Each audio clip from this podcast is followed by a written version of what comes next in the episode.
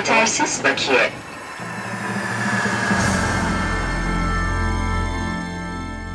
Yetersiz Bakiye hoş geldiniz.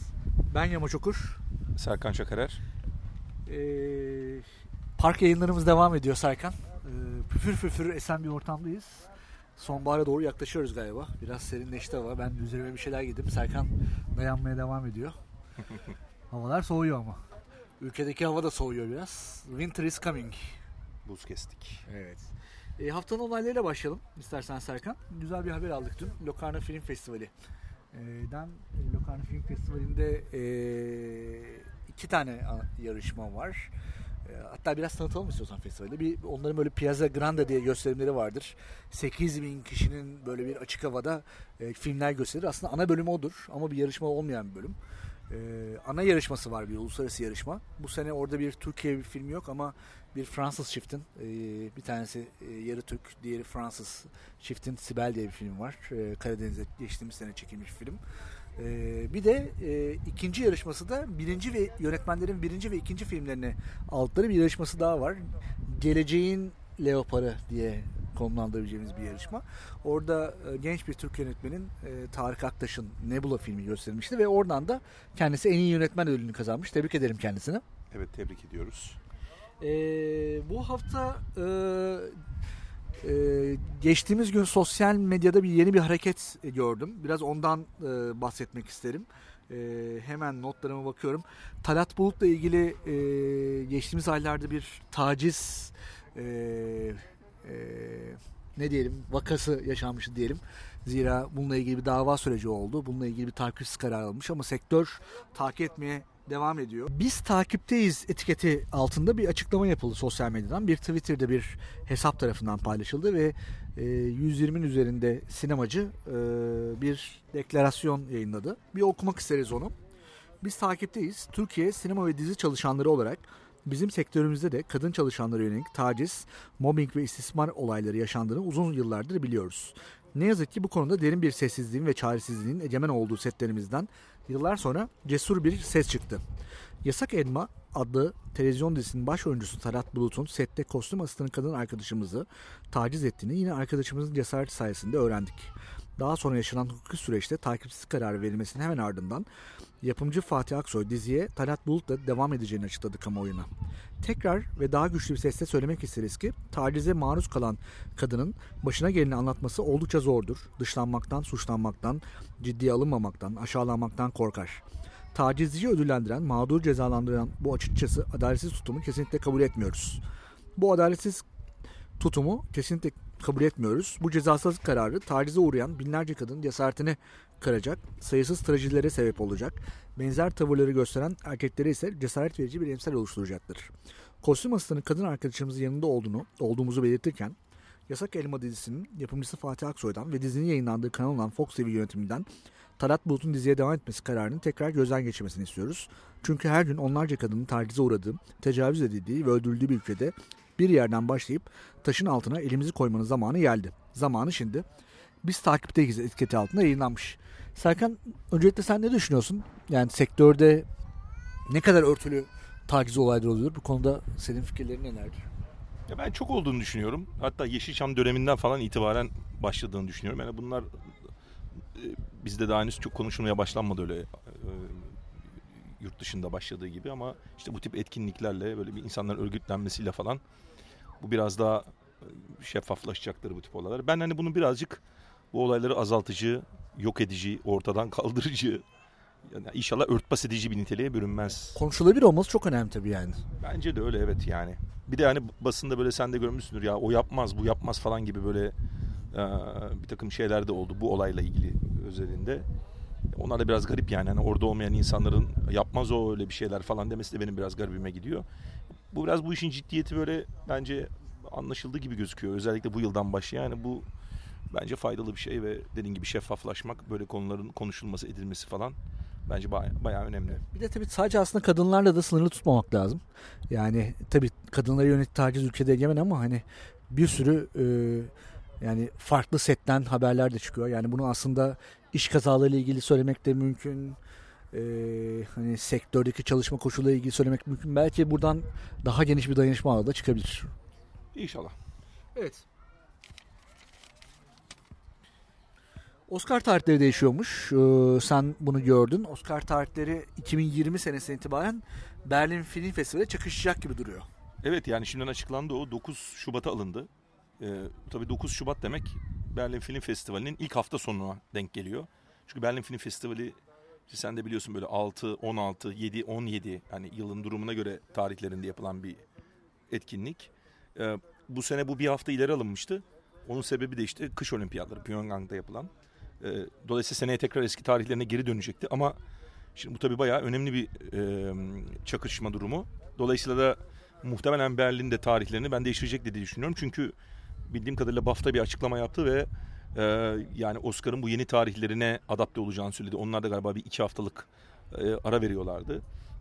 İşte tarihte tabii böyle çakışmalar oldu. Daha önce sen de belki hatırlarsın 2003 ya da 2004 yılı olması lazım. Bu Amerikan Film Market'te e, Berlin Film Festivali marketiyle çakışma durumu falan vardı. Sonra işte böyle bir konuşuldu edildi ya böyle olmasın edilmesin. Çünkü her anlamda her iki etkinlik içinde dezavantaj oluşturan bir durumda bu ve bunun üzerine de AFM yani Amerikan Film Market bugün bizim de bildiğimiz Kasım ayındaki tarihine gitmişti. E, ben biraz böyle literatüre baktım sadece Berlin Film Festivali açısından değil ama e, normalde stüdyolar açısından da bu çok e, tartışmalı bir karar. Çünkü bir sürü Oscar yarışmada hani şansı olan büyük filmler, o tip blockbusterlar vesaireler genelde e, böyle ocağın ilk haftası gibi başlayıp böyle bir 6-8 haftalık bir e, mecra aralığında bir, bir aralıkta gösteriliyordu. Uluslararası alanda, international yani uluslararası alanda. Şimdi o tabii window daralmış oldu. Yani bir aya falan düşüyor. Dolayısıyla muhtemelen o çok küçük aralıkta bir sürü film bu sefer birbirini göster yani birbiri ardına vizyona girip bir şekilde e, promosyonu yapmak zorunda kalacak. Evet. Tabii o da e, filmlerin bence yani o stüdyo filmlerinin de uluslararası gelirlerini, işte vizyon tarihlerini vesairelerini falan çok radikal şekilde etkileyecek bir karar gibi gözüküyor. Şimdi bu ya böyle bir hani alınırken bu belki düşünülmeden alınmıştır. Belki tekrar değiştirilir bilmiyorum ama yani buna sadece Berlinale'den değil stüdyolardan da ciddi şey var. Yani muhalefet var. E, Berlin Film Festivali'nde de tabii etkiler. Çünkü Berlin Film Festivali'nde bu yani Oscar sayesinde, Oscar promosyonu sayesinde ciddi bir yıldız yağmuru geliyordu. Bir takım özel gösterimler yapılıyordu. Şimdi onlar da tabii. Olabilir. Tabii herkes Kaliforniya'ya gider şimdi yani ilk hafta sonu eğer şey varsa çünkü Oscar töreni dediğiniz hani e, yani dinleyicilerimize de biraz anlatalım. Yani o Oscar'da sadece insanlar o tören akşamı giyinip kuşanıp oraya gitmiyorlar. O toplantı bir sürü toplantılar oluyor, partiler oluyor, millet dağıtıyor, eşi dostu görüyorsun, şu oluyor, bu oluyor. O baya böyle büyük bir sosyal etkinliklerin yapıldığı böyle bir atraksiyon. Onun son işte şeyi de ödül töreni oluyor. Belki Berlin Festivali direktörü Dieter Kostip bu yüzden ayrılmıştı. Zorlaşacak benim işim. Bu da bu da 8'inde falan belli oldu ya. Yani ben bunu böyle perşembe cuma günü falan bu basına çıktı. İyidir kendisinin çünkü arası Hollywood stüdyolarıyla yani. Öyle derler öyle derler evet. Hatta oradaki Ritz-Carlton otelini ondan yaptılar. Berlin'de diyenler de vardır yani Amerikalılar gelsin diye. evet göreceğiz. Ee, Çin'den bir haberle devam edelim. Ee, bir sansür haberi gene. Biz de biz de onu hep takipteyiz. Türkiye'den hep Türkiye'den bir gelecek sansür evet, haberleri. Bizden daha kötü ülkeler de var. Hani bizi dinleyenlerin moralini düzeltsin biraz diye anlatıyoruz bunu aslında. Biraz da komik bir haber bu. Ben çok güldüm yani okuduğum zaman. Disney'in animasyonu Christopher Robin yasaklandı. Haber. Evet yasaklandı. Şimdi Christopher Robin'in yasaklanma sebebi niye bizi ilgilendiriyor? Şundan ilgilendiriyor. Şimdi hani sansürün ne şekiller alabileceğini ve nasıl uluslararası alanda tweet savaşlarına yol açabileceğini göstermesi açısından. Şimdi bir kere Çin bildiğiniz gibi dünyanın en büyük ikinci film marketi yani Amerika'dan sonra böyle bir önemi var. Fakat bu kadar büyük bir market olmasına rağmen içinde bir kota var. Yabancı filmlerin gösterilme sayısında böyle bir sınırlandırılmış bir ülke yani. Sınırsız her filmin gelip gösterilebildiği bir ülke değil. Şu anda da bu bildiğim kadarıyla 34 film. Yani yılda 34'ten daha fazla film Çin'de gösterilemiyor yabancı film. Genelde de bu filmlerin içinde büyük çoğunluğun işte stüdyo filmlerinin yok vurdulu kırdılı aksiyonlu böyle bir ya da gişe filmleri ya da animasyonlar yani animasyonlar oluşturuyor. Ee, Çin'de bir de ciddi bir sansür olduğu için e, tabii bunun dışında bir de sansürlenen filmler var. Kimi zaman bundan işte stüdyo filmlerin de e, şeyini alıyor. Yani e, nasibini alıyor. Genelde de bu otoriteler niye bunun sansürlendiğini bu filmlerinde söylemiyorlar. Ama genelde yazılı kurala bakılırsa üç tane kural belirtilmiş orada. Ben biraz araştırdım onu. Bir, düzeni bozucu. yani artık o neyse. Biraz daha politik herhalde. Biraz şey bizim şey gibiymiş. E, sınıflandırma denetlen, denetlendirme şeyiymiş. Düzen, Biraz kamu düzenini bir, bozan film. Bir, kamu, bir düzen bozucu. Yıkıcı diyor yani. Yıkıcı filmler. Bir böyle eşcinsel, homoseksüel bilmem ne onun gibi böyle sapık içerikler. Bir de şey içerikler. E, çok eksesif dedi yani. Aşırı e, cinsellik olan yani onları sınıflandırması böyle. Sapık filmleri biz göstermiyoruz abi. Kendine göre sapık. Tabii canım. Yıkıcı filmleri göstermiyoruz. Vahşet filmlerini göstermiyoruz yani dedikleri şey bu. Peki hangi kurul karar veriyormuş bunlara biliyor musun? Orada da bir sansür kurulu var. Şimdi bu kurul geçenlerde toplanıp Christopher Robin filmini göstermeme kararı aldı.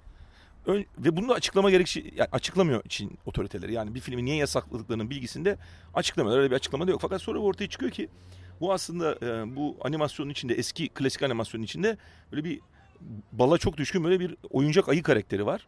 Winnie the Pooh dedikleri. E, bir diğer karakter de gene Tiger dedikleri böyle bir kas, aslan kaplan tipinde böyle bir karakter.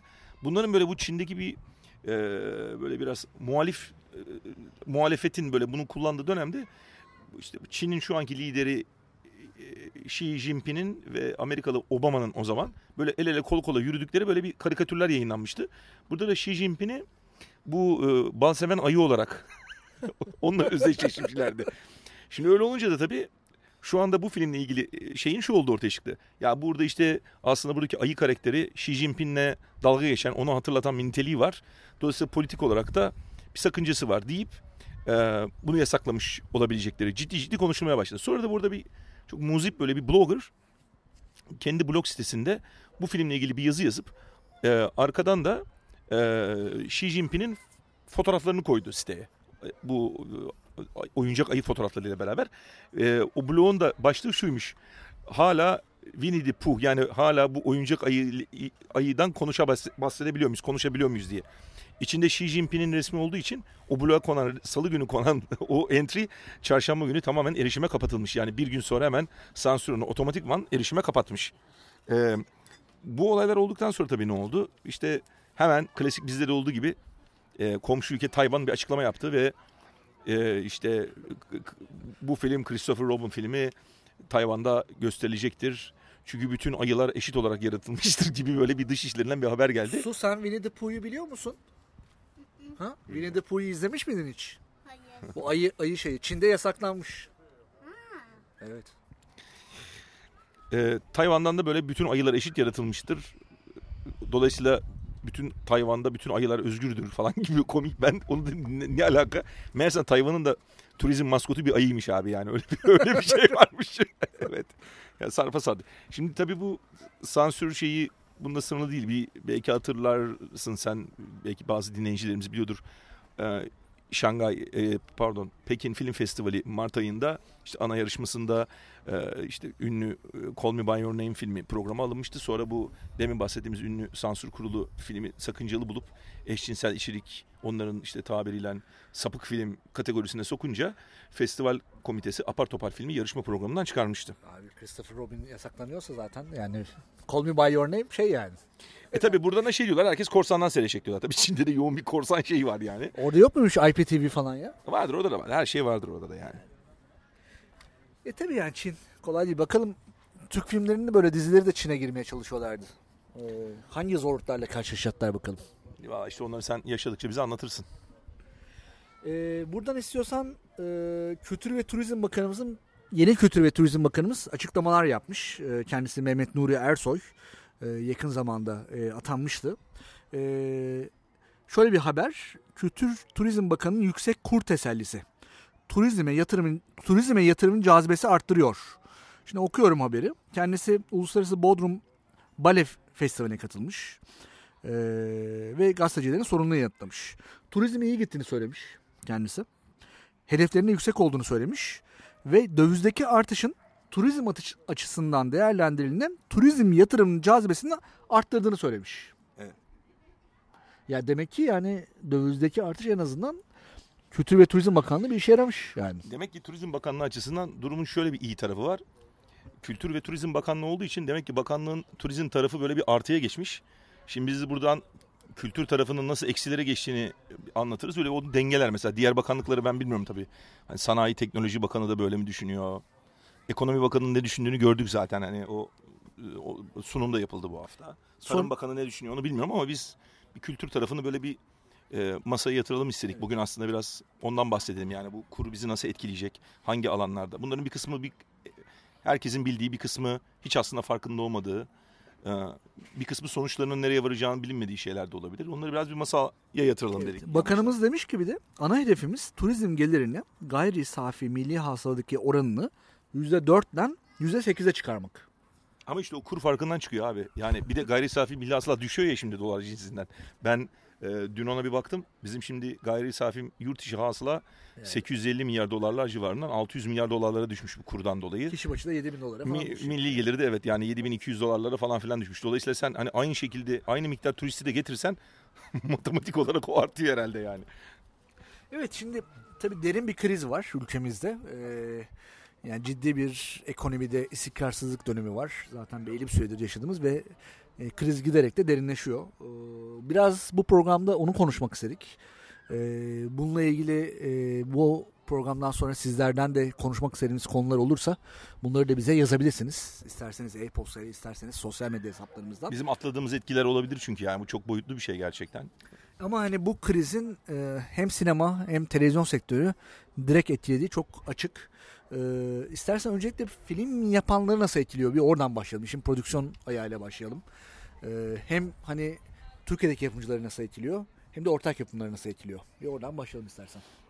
Şimdi yani şeyi tabii kestirmek e, hızlıca söyleyebiliyorsun. Yani bir kere filmlerin finansmanıyla ilgili e, ciddi sıkıntılar yaşayacağımız açık. Çünkü biliyorsun sen de geçtiğimiz haftadan itibaren bankalardan tut da yani bütün bankalar kredileri falan filan artık durdurdular, dondurdular yani şey açısından. Dolayısıyla bir finansal kaynak kullanmak imkanı da çok fazla olmayacak gibi gözüküyor. İşte televizyonlardan tahsilat sorunları yaşandığını biz zaten biliyoruz. İşte alternatif finansman olarak e, işte dijital platformların artık pek de devrede olmadığını biz biliyorsun. Hatta bazılarının kapandığını. Hatta bazılarının kapandığını biliyoruz. Dolayısıyla aslında yani sinema filminin finansman olarak görünen şey şu anda insanların işte parası olan bir takım yapımcıların ana akım filmler için konuşuyorum. Yatırım yapması ya da bir takım e, finansörlerin bu işe girmesi. Ama şimdi bu kadar tabii kestirilemez bir dönemde insanlar gerçekten bunu yapmak isterler mi, yapabilirler mi? E, o büyük problem. Sen daha iyi biliyorsun muhtemelen bu sene daha az dizi falan olacak yani değil mi televizyonda? Evet yani geçtiğimiz sene böyle işte sonbahar sezonuna böyle 70 küsur dizi hazırlanırken bu sene böyle 30 küsur dizi hazırlandığı söyleniyor. %50'den daha fazla e, bir azalma var sayıda. Bu şu anlama geliyor. E, hani daha az dizi dolayısıyla daha az insan istihdam e, sağlayacak. E, bu diziler daha az yurt dışına satılacak. Yani çok direkt olarak. Dizilerin e, yani bütçesi aynı mı kalacak mesela sence? E, bütçelerle ilgili zaten açıklamalar yaptı belirli kanallar. Yani bu dizi bütçelerinin bu rating sistemiyle e, kanalları doyurmadığını söyledi ve var olan dizilerden, ikinci sezonları, üçüncü sezonları devam eden dizilerden indirimler bekleniyor yapımcılardan. Bununla ilgili de e, televizyon kanallarıyla yapımcılar arasında pazarlıkların devam ettiğini e, biliyoruz. Zor bir yıl olacak. Aynı zamanda tabii sadece indirim değil. Yani tabii bunların ödeme vadeleriyle ilgili de ciddi sıkıntılar var. E, hani kanallardan para almanın çok zorlandığı bir dönem olacak. Gözüken öyle. Bir yandan da malzemeden de çalamazsınız siz şimdi. Adam o indirimleri istiyor ama muhtemelen oyuncu kadrosunu değiştiremezsin. Belli kilit şeyleri değiştiremezsin. Yönetmeni değiştiremezsin. Yani dolayısıyla o e, yani şey gibi bir durum da değil. Yani tekstilci olsan üretimi şuradan şuraya kaydırırsın. Buradan buraya ettirirsin. şimdi bizim işlerde biliyorsun yani o tip maliyet değişikliklerini falan filan yapmak çok da kolay değil. Hele dediğin gibi oturmuş e, ne bileyim bir iki sezon yayınlanmış bir diziyse yani bilmiyorum ben biraz öyle düşünüyorum. Evet. Sinema tarafından baktığımız zaman e, yani Türkiye'de ana akım sinemaya bakalım öncelikle. Biraz sonra bağımsız sinema tarafında nasıl etkilendiğini daha konuşuruz. Ana akım sinemasında hani stüdyo tarafına baktığımız zaman geçtiğimiz yıllarda iki büyük stüdyo vardı. Yani bir tanesi BKM, diğeri TAF. E, hani TAF'ın zaten bu yarışta hani geriye doğru düştüğünü e, hani gözlemlemiştik. Bu sene daha az film yaptığını yani en azından gelecek dönemlerdeki box office listesine baktığımızda görebiliyoruz. BKM'nin özellikle e, CJ ile yaptığı işbirliği sonrasında satıcı işbirliği sonrasında daha fazla film yaptığını ve sektöre daha domine ettiğini görüyoruz. Bir kere orada hani film sayıları ile ilgili bence bir azalma olacak. Zira e, hani prodüksiyon kalitesinin düşüklüğünden hep bahsederiz ana akım sinemada. Daha böyle komedilerin hakim olduğu, daha romans hikayelerine hakim olduğu. Bence hani o prodüksiyon, daha büyük prodüksiyon gerektiren filmlerin sayısı zaten azdı. E bunu yapmak daha büyük cesaret isteyecek çünkü öyle bir seyirci yok. Zaten şimdi 2017 seyirci sayısı açısından iyi bir yıldı. 2018'in ilk 6 ayına baktığımızda hatta Temmuz rakamlarına bakmıştık seninle programa girmeden önce. Azaldığını görebiliyoruz. e, muhtemelen 2018 e, seyirci sayısının düştüğü bir yıl olacak. En az 300 bin seyirci azalmış şimdi. İki, 2017 Sadece Temmuz ayında. Sadece Temmuz ayını karşılaştırdığımız zaman evet yani bir 300 bin kişilik falan bir seyirci azalması görünüyor şu anda. Aynen öyle. E, dolayısıyla hani ana akım sinema da ciddi bir sıkıntı olacak. Şimdi tabii sinema e, yapımcıları bilir. Sinemanın finansman kaynağında sinema salonlarından aldığınız para sıcak bir para olduğu için finansmanınızdaki en şey paradır. Hızlı gelen paradır. Yani dolayısıyla bir ana akım e, film yapan bir yapımcı bir filme para yatırdığında e, ilk gelen para e, ortaklıklar, kanallar vesaire Türkiye'de işlemediği için ilk gelen para sıcak para olarak sinemadan gelen paradır. E şimdi oradaki sinemadan gelen paraya baktığımız zaman bizde eskiden bir hesap vardı hatırlarsın Serkan belki. Yani yapımcıya gelen para böyle 2 dolar diye bir hesaplardık. İyi zamanlarda. Evet şu anda 2 dolar ne kadar ediyor? Tabii hangi kurdan hesaplayacağımıza bağlı 2 ama. dolar şu anda muhtemelen satılan hani biletin fiyatı olabilir yani yapımcıya değil. Yani Çünkü 6 6,5 lira olduğunu düşünsen şu anda biz baktık senden Temmuz'daki ortalama bilet fiyatı bu yıl 12.70'ti. 12.70 2 dolar yapıyor mu? Evet. O- O 2 dolar yapmıyor bile Yerine tam. göre. Şu anda yapmıyor hayır. Yani dün yapıyordu bugün yapmıyor. yarın ne yapar bilmiyoruz. Yarın iki katı. Evet yani bütün- bunun tamamını evet yapımcının aldığı dönemler vardı yani. Şu anki bilet fiyatı kadar ortalaması kadar paradan. Aynen öyle. Şimdi dolayısıyla hani e, yapım tarafındaki e, prodüksiyon bütçesi artarken aldığınız paranın azal artamayacağı ortada çünkü seyirci azalıyor. Yani nasıl e, yani daha fazla film yapılacak? Film sayısı azalacak. Ana akım tarafından bunu E, bağımsız tarafa baktığımızda zaten ortak yapım sayısı azdı. E şu anda bir düşünelim. Bakanlıktan destek aldınız. Hani iyi de bir destek aldınız. 1 milyon lira destek aldınız düşünelim. Kaç dolar ediyor 1 milyon? 100, 100, 150 bin 150 euro bin. falan yapıyor. E, 150 bin euro ya. 150 bin euro yapmıyor ya. Yapıyor mu? 1 milyon yaptım 150 bin euro. Yani dün yapıyordu bilmiyorum yarın. Şimdi mi gidip söylersek. Peki hadi 150 bin euro yapıyor. E, şimdi bir ortak yapımcınız varsa Almanya'da gitseniz e, 150 bin euro bulmayı hedeflersiniz. Ne olacak? %50-50 mi şey olacak yani? O da İşte 150 300 bin euroya film yapacaksın abi yani. Sorun o. Şimdi bir kere şöyle bir durum var. Onun adını koyalım. Ben hatta bununla ilgili dün Twitter'dan da böyle bir paylaşımda bulunmuştum. Şu anda bu, bu yani euro kurundan yani Avrupa ile genelde ortak yapım yaptığımız için euro kurundan bahsediyorum ben.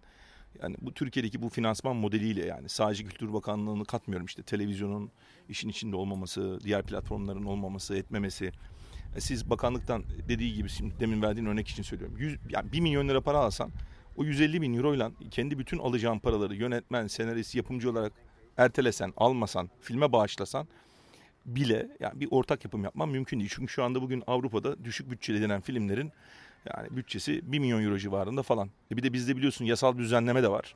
Yani Türkiye'de böyle bir ana akımcının ana yani ana yapımcının e, Majorite olması gerekiyor. Majorite olması gerekiyor. Ana, ana yapımcının Türk olması gerekiyor. Ama belli bir puan sistemiyle ama belli bir işte yüzdeyle. Yani 1 milyon euroluk bir filmde şu anki bu kurlarla ve bu yasal düzenlemelerle bir Türkiye'den herhangi bir yapımcının herhangi bir filme delege yapımcı olması mümkün değil. Ya şöyle olur her şey kağıt üstünde olur her şeyi dolandırırsınız edersiniz ama ya öyle bir film yapmanın imkanı ihtimalini ben görmüyorum. Çünkü çok büyük bir fark oluştu artık şu anda. E, dolayısıyla ben hani bu kur seviyeleriyle e, gerek yeni yani yeni yönetmenlerimizin gerekse böyle daha yerleşik yö- yönetmenlerimizin yani herhangi bir uluslararası ortak yapıma girme ihtimalinin olduğunu düşünmüyorum. Ha, şu olabilir. Yani işte konuşuluyor ya işte bu bizim kurumuz ucuz. O zaman biz de ucuz kur olan ülkeler buluruz mesela. Yani o ülkelerle ortak yapım anlaşmaları imzalarız. Ne bileyim İran gibi, Kazakistan gibi falan. Oralarda Çin'le yapsak ortak yapım. Çin bizden daha değerli olabilir parası. Bir de Çin'de kota var işte dediğim gibi yani. Çin öyle açık bir pazar değil. Ee, yani durum bayağı kötü. O anlamda ben ortak yapımlar konusunda ya bayağı kötümserim şu anda. Yani şu anda biz e, bir tane filmi bitirdik ettik. Şimdi ben geçen gün baktım. Benim bakanlıktan bu film için aldığım paranın bugünkü karşılığı 41 bin euroya düşmüş ya. Yani bu ilk yönetmen desteğiydi. Ve siz kendi fonunuzdan 41 bin euro para alarak Avrupa'da hiçbir ülkeyle ortak yapım gerçekleştiremezsiniz. Belgesellere falan verilir yani 40 bin euro Avrupa'da yani. Aynen öyle yani proje geliştirme paraları falan yani bu 40 bin.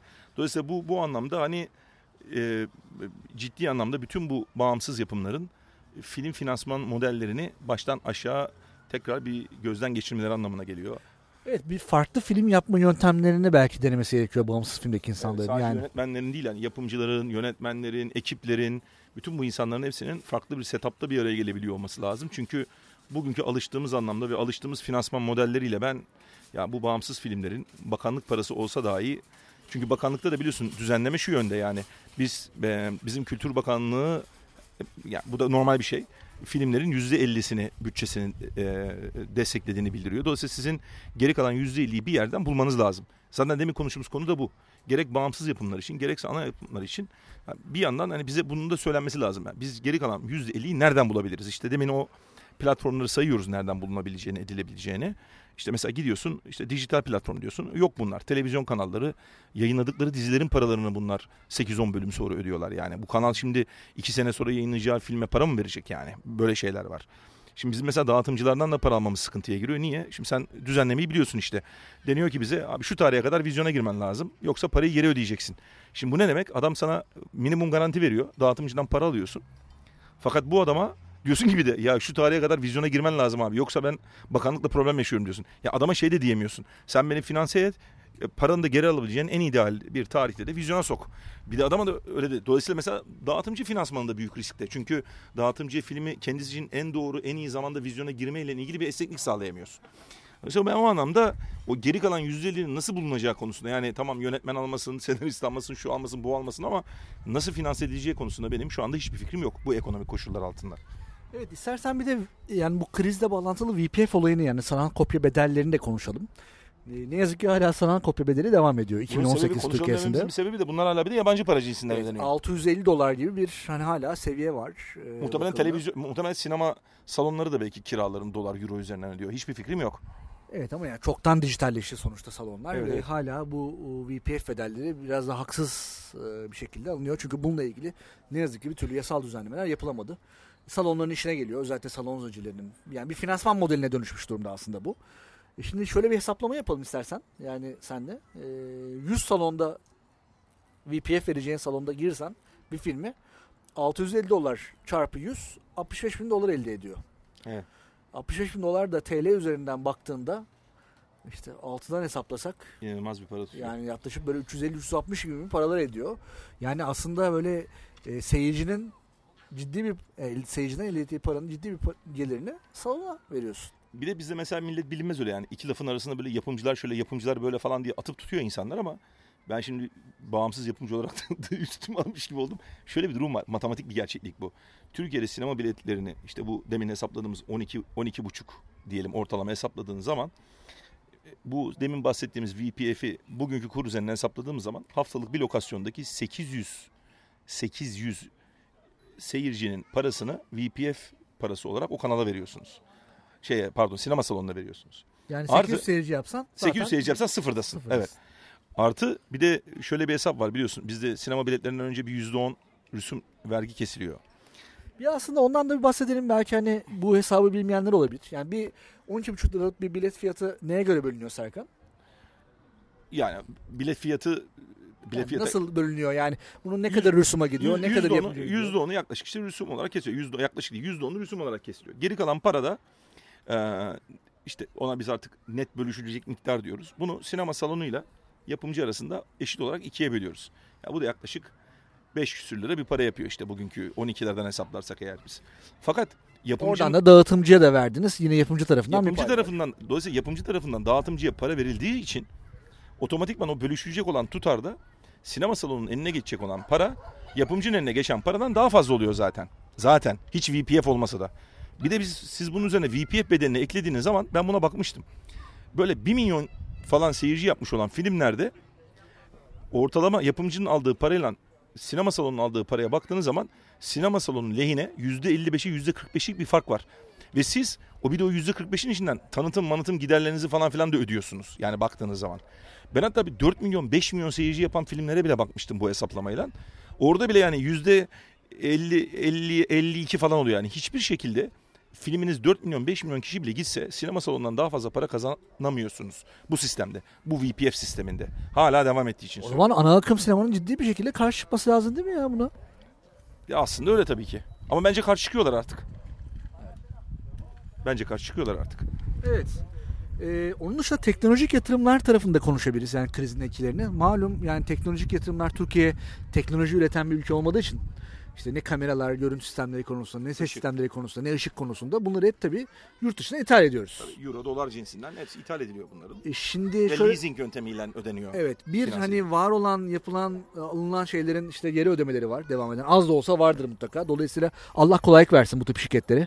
Tabii. Nasıl şirketi ayakta tutacaklar? E şimdi Yani- düşünsene adam leasingden bunları almış. Aylık bankaya para ödüyor. E sen dizi ya da sinema yapımcısı olarak adama 3 ayda 5 ayda 6 ayda ödüyorsun yani. Şimdi Ve aynı para ödüyorsun. Belki daha azını ödüyorsun. Tabii adam hem kur riski var adamda hem bir faiz yükseliyor. Yani şimdi faizler benim bildiğim yani %25'leri falan geçti şu anda yani. E, adam şey yapamıyor ki sen mesela diziye bilmiyorum sen beni düzelt yani şimdi dizi ben hiç yapmadığım için bilmiyorum. Sen mesela birinci bölümde ödediğin ışığa mesela 8. bölümde başka bir para ödüyor musun? Aynı parayı ödüyorsun Yok, yani. mümkün değil. Sezonluk ama- bir anlaşma yapıyorsun. Ama işte adamın adam adam bankayla sezonluk bir faiz anlaşması yapamıyor. Bankalar cari arttıkça faizi o faizi o adama yansıtılıyor. Kur hariç. şöyle faturalar görebiliriz. Kur farkı faturası. E, dolayısıyla o yatırımların yapılması da artık bence tarihe karışır. Ellerindeki malzeme ne kadar idare eder bilmiyorum Evet, yani. Bence orada da bir sorun olacak. Çünkü yani var olan şirketler de yatırım yapamayacağı için e, maintenance tarafında bunları bir takım yatırımlar yapmaları lazım. Ne bileyim sesçi ise mikrofon yatırım yapacak. Bozulan malzemesini yenileyecek. Onu yenileyemeyecek. Gerçi yani yapım sayısı azalacağı için belli bir yıl idare ederler diye düşünüyorum. İşin öyle bir tarafı da var tabii yani. Yani Göreceğiz. Sevinelim, Ya da yerli yani. ürünler başlarız. Yerli ve milli sinema ekipmanları üretmeye başlarız. Bilmiyorum yani. belki Arge yatırımı yaparız ya. Olabilir valla. Uzaya gideceğimize göre kendi kameramızı ilan edebilir miyiz? Yeni bir Vallahi yeni bir o- marka. Yeni marka adı ne olur sence? Böyle Alexa Red yerine Türkiye'den yeni çıkan bir marka. Güzel Vallahi. bir. O yerli otomobimizin adı neydi? Unuttum bile ben onu Bak ya. unuttun değil mi? Vallahi unuttum yani. Güzel bir ad buluruz. Ee, tabii ithalatçıları da direkt etkiliyor. Yani Türkiye'de aslında yurt dışından ithal edilen epey bir bağımsız film de var. Yani stüdyoların kendi filmleri oynuyor. Burada kendi ofisleri aracılığıyla. Ama biz bir sürü bağımsız festival filminde e, dağıtımcılar e, tarafından hani görebiliyoruz. Şimdi ithalatçılar bu filmleri nasıl alacaklar? Ya Türkiye ya başka bir kur aynı Örimaş kuru gibi böyle bir kur be fi- fix edecekler ya da e, o bu Türkiye için şimdiye kadar belirlenmiş bir takım işte minimum garanti miktarları var yani standart. Ben şunu şu- teklif ediyorum. Bayern kuru sabitlemiş ya 3.20'den mi? öyle? 3.26 evet. 3.26'dan. Bence ithalatçılar da birleşsin. Yurt dışındaki satış şirketlerine karşı bizim kurumuz bundan sonra bu desin. Vallahi olabilir yani bilmiyorum. Bu- Ama yani bu pardon, durumda o iki etkilemiyor onları ya. Onlara Şimdi zaten euro veriyorlar. şimdi abi düşünsene adam yurt dışından bunu alıyor, getiriyor burada VPF ödüyor. Bilmem ne yani nasıl alacaklar ben de bilmiyorum. Şimdi ben ithalatçı değilim bir yandan. Bana ne de yani e, sektörü etkileyecek bir şey bu. Çünkü e, sana niye derdi düşüyor derlerse e, daha az film muhtemelen göreceğiz gibi gözüküyor. Bilmiyorum yani. Bir, bir de daha az film ve daha hani yani iyi filmleri izleyemeyeceğiz. Paramız yetmiyor falan. ne yapacağız? Film seyretmeye aynı böyle konser seyretmeye Yunanistan'a mı gideceğiz abi? Ne yapacağız mesela? Çünkü yani özellikle bu tarz filmlerin daha böyle Cannes'da, Berlin'de ödül alan filmlerin ithal eden ithalatçılar vardı. E, onlar da sınırlı da olsa vizyona giriyorlardı. E, şimdi o filmler televizyona satılamıyorlar. E, buradaki MG bedelleri çok yüksek. E, zaten o filmler o zaman ithal edilemeyecek. Ya muhtemelen bence edilir gene o filmler ama hani geçenlerde böyle bir yerde bir muhabbet vardı. Türkiye Ligi iki sene içinde futbol ligi Bulgar Ligi'ne döner diye. Ya muhtemelen bizim sinema sektörü de şu ankinden daha bir alt lige düşecek. Filmleri belki daha geç seyredeceğiz biz burada. Daha düşük royaltiler karşılığında. Ya bugün mesela sen Makedonya'ya bir film sattığın zaman işte o dediğimiz kelli felli filmleri 500 euroya 1000 euroya falan satıyorsun. Bizim o kadar düşmez tabii de yani. Ha, gene de bayağı düşecek yani. Dolayısıyla da şartları değişecek. Belki adam all rights vermeyecek daha geç verecek yani bilmiyorum. Yani şu anda ya da belki biz şöyle yapacağız. Direkt film alamayacağız. Adam Türkiye'de cover eden daha böyle büyük anlaşmalar yapacak Orta Doğulu bir takım büyük sermayelerle. E bizimkiler belki filmleri gidip o adamlardan alacaklar yani hiçbir fikrim yok. Yani ama yani bu şekliyle bu paralar ödenemez. Ya da insanlar hakikaten Türkiye'de ekonomik krizi görüp o emci miktarlarını dolar Düşürecekler. yani düşürecekler ya da bu da bir yöntem yani. Onu önümüzdeki günlerle bir tartışırız biz de ithalatçı arkadaşlarla bakalım. İlk, ve ilk şeyden anlarız bunu. Berlin sonrası biraz anlaşılır. Tabii bunun yani krizin direkt etkileri e, işe alımlarda ve e, personel tarafında da göreceğiz. Yani istihdam azalacak ve işsizlik artacak. Yani bunu görmek çok kolay. E, yani zor bir dönem bekliyor çalışanları da yani. Yani dolayısıyla hani e, işin turizm tarafı hani böyle biraz daha ümit vaat ediyor da sinema tarafı o kadar ümit vaat etmiyor. Peki biz şöyle ne diyorsun yani e, bir zamanlarda vardı ya işte bu Hollywood gelecek bilmem Bollywood gelecek falan. Şimdi burası ucuz oldu yani. Peki buraya hani yurt dışından mesela film gelir mi çekim yapmak için mesela? Belki de Türkiye ucuz diye Biz yani e, yurt dışından gelen ekiplere servis veren ülke durumuna belki de düşeceğiz yani üretimden başka ama var mı sence? E, senle konuştuk işte birkaç sefer. Sigorta yapılamıyor hala. Yani büyük filmlerin gelme şansı şu anda yok. Çünkü Türkiye'yi güvenli bulmuyorlar. Demokrasinin olmadığı bir ülke olarak görüyorlar. Dolayısıyla riskli bir bölge. Savaş bölgesi görüyorlar. Aynen, aynen. E, dolayısıyla orada bir şansı yok. E, onun dışında küçük filmlere bakıldığı zaman belki küçük filmler daha fazla gelebilir. Ne bileyim hikayesinin burada geçmesi gerekiyordur. Yönetmenin bir şekilde bir ilgisi vardır. Mülteci filmleri falan yapabilirler Türkiye'de böyle daha. Yani hani ne bileyim yani hani Ya ama işte orada da orada da teşvik meşvik sistemi olmamasından büyük bir dezavantaj var. Şimdi e, hazinede para yok. Nasıl teşvik edecekler yani? Kaç lira para var şu anda hazinede? Kaç kaç milyar dolar kalmış? 16 milyara düşmüştü en son evet. Yani, Yani ama yani işte bilmiyorum yani dolayısıyla e, yaprak kıpırdamaz abi durum böyleyse yani önümüzdeki bir, bir sene içinde öyle gözüküyor. Şimdi yeni e, şeyi ya- yaşayıp yani göreceğiz. sinema yasasının çıkmamasının sebeplerinden bir tanesi de bu olabilir. Yani yeni teşvikler var yeni sinema yasasında.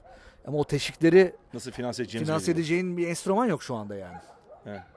Yani dolayısıyla zor bir dönem bekliyor. Yani umarız hani e, ülkemiz sineması, genç sinemacılar, sinema üreten insanlar bundan en az şekilde etkilenirler. Bazen kriz dönemlerinden de enteresan filmler geliyor. Daha yaratıcı işler çıkabiliyor. Bence ben kendi ama daha yaratıcı olmamız gerektiğini düşünüyorum böyle dönemlerde. Daha küçük ekiplerle çalışabiliriz. Daha yaratıcı hikayeler bulmalıyız. Hani rekabeti en azından yurt dışında sürdürebilmek için. Ama hani zaten eskiden de zordu. Yani bunların finansmanı. Şimdi daha da zorlaşacak. Bu bir gerçek. Ee, istersen burada kapatalım Serkan. Haftaya görüşmek üzere. İyi haftalar. Yetersiz bakiye.